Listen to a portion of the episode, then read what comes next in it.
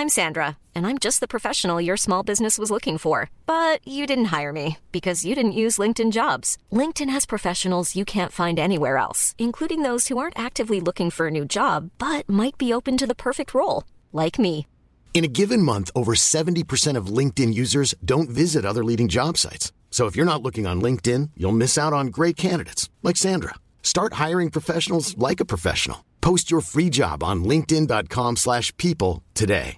Hi, I'm Daniel, founder of Pretty Litter. Cats and cat owners deserve better than any old-fashioned litter. That's why I teamed up with scientists and veterinarians to create Pretty Litter. Its innovative crystal formula has superior odor control and weighs up to 80% less than clay litter.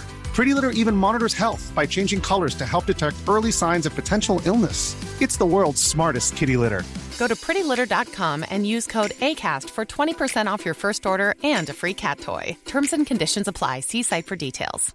Quality sleep is essential. That's why the Sleep Number Smart Bed is designed for your ever evolving sleep needs. Need a bed that's firmer or softer on either side? Helps you sleep at a comfortable temperature? Sleep Number Smart Beds let you individualize your comfort so you sleep better together. JD Power ranks Sleep Number number 1 in customer satisfaction with mattresses purchased in-store. And now, save 50% on the Sleep Number limited edition Smart Bed for a limited time. For JD Power 2023 award information, visit jdpower.com/awards. Only at a Sleep Number store or sleepnumber.com.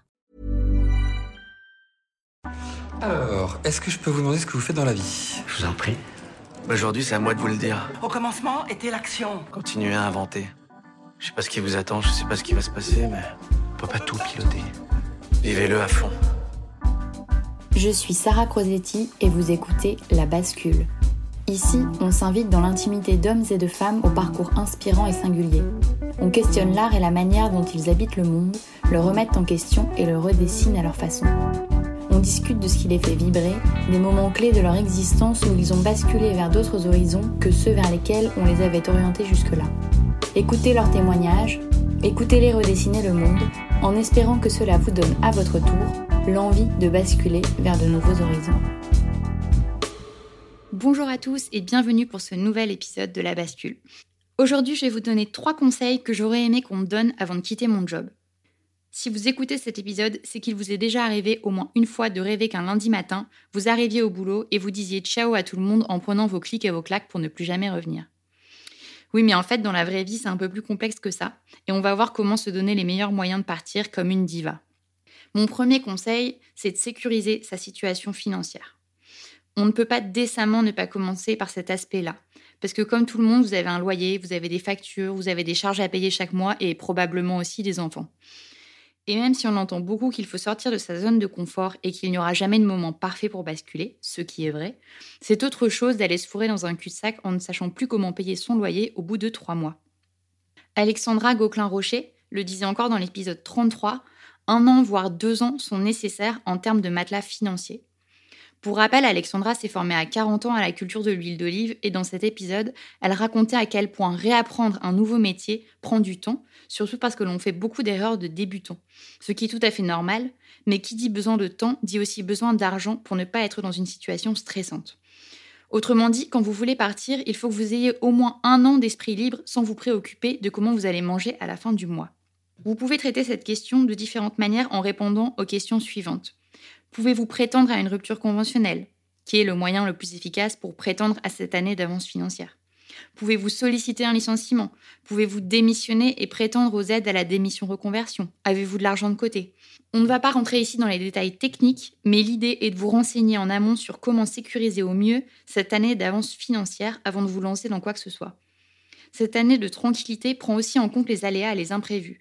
Car même si vous avez un projet bien ficelé en tête, le lancement sera peut-être retardé de quelques mois et il ne faut pas que vous soyez dans l'urgence de lancer quoi que ce soit par manque d'argent. Mon deuxième conseil, c'est de réfléchir à son plan d'action. Parfois, on est tellement obnubilé par l'envie de partir qu'en réalité, on ne sait pas vraiment ce qui va se passer après. On concentre ses meilleurs efforts sur le départ et non sur l'après. Et une fois que c'est fait, on se retrouve un peu démuni. Pour éviter ce flottement un peu désagréable, je vous conseille vivement de réfléchir en amont à ce que vous aimeriez faire. Vous allez me dire oui, mais je ne sais pas forcément ce que je veux faire. L'objectif n'est pas nécessairement de se lancer dans un autre projet, car parfois on a effectivement besoin de temps et on ne peut pas tout enchaîner. Mais dans ce cas, le plan d'action devrait être de se fixer un délai dans lequel vous vous octroyez le temps de réfléchir, de ne rien faire, de tester des choses. Sinon, cette période peut durer des mois, voire des années, et si vous n'avez pas une timeline précise en tête, il y a de grandes chances pour que vous finissiez par procrastiner, car c'est ce qu'on fait tous quand on n'a ni objectif précis, ni délai précis. Et si vous avez déjà une idée de création d'entreprise ou de nouvel emploi en tête, préparez votre stratégie en amont. Cela vous permettra de savoir où aller, comment agir le jour où vous aurez quitté votre poste. En bref, de ne pas se retrouver bredouille. Même si, ne nous cachons pas, le plan va évoluer, cela permet au moins au départ d'avoir deux ou trois grandes lignes de ce qu'il va se passer dans les mois à venir. À titre personnel, c'est ce que j'ai fait. J'avais eu la chance d'obtenir une rupture conventionnelle et même si je n'avais pas d'idée précise de ce que je voulais faire, j'avais quelques pistes que j'avais vraiment envie d'explorer. Mais je m'étais laissé un an pour faire le point et prendre une décision concrète. Au bout d'un an, j'avais testé l'ébénisterie, la photographie, le journalisme et même un chouïa d'immobilier. Bref, tout ça n'avait ni queue ni tête en apparence, mais j'avais éliminé beaucoup de choses en expérimentant pendant un an ces nombreuses pistes, et au bout de cette année, je savais vraiment ce que j'avais envie ou ne pas envie de faire de ma vie. L'essentiel, si l'on n'a pas de plan défini, c'est d'utiliser ce temps pour tester, expérimenter, rencontrer, ce qui est un plan en soi, mais surtout d'avoir une date butoir pour prendre une décision à un moment donné. Mon troisième conseil serait de soigner son départ. Parce qu'on a tous rêvé un jour de partir comme un voleur, de déménager au soleil, de recommencer une vie de rêve sous les cocotiers. Mais dans la vraie vie, ce n'est pas tout à fait ce qui se passe, et ce n'est pas tout à fait une bonne idée, et je vous explique pourquoi.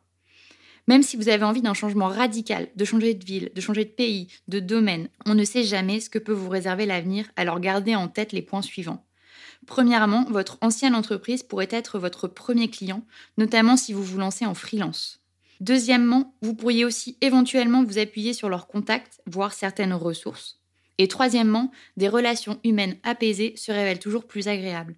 Même si vous ne supportez plus vos collègues, votre boss, que vous vous jurez de ne plus jamais avoir affaire à eux, ça n'a jamais aidé personne de finir une relation de manière conflictuelle.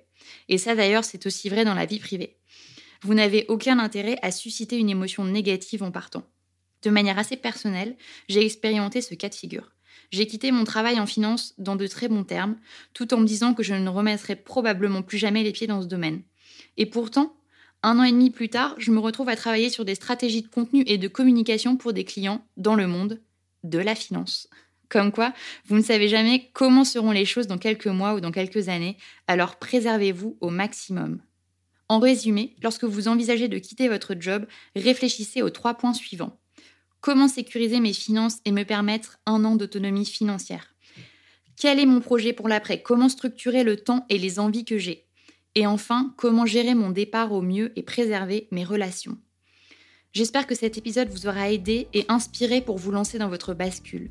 Je vous souhaite une belle journée et je vous dis à très bientôt pour de nouveaux épisodes de la bascule.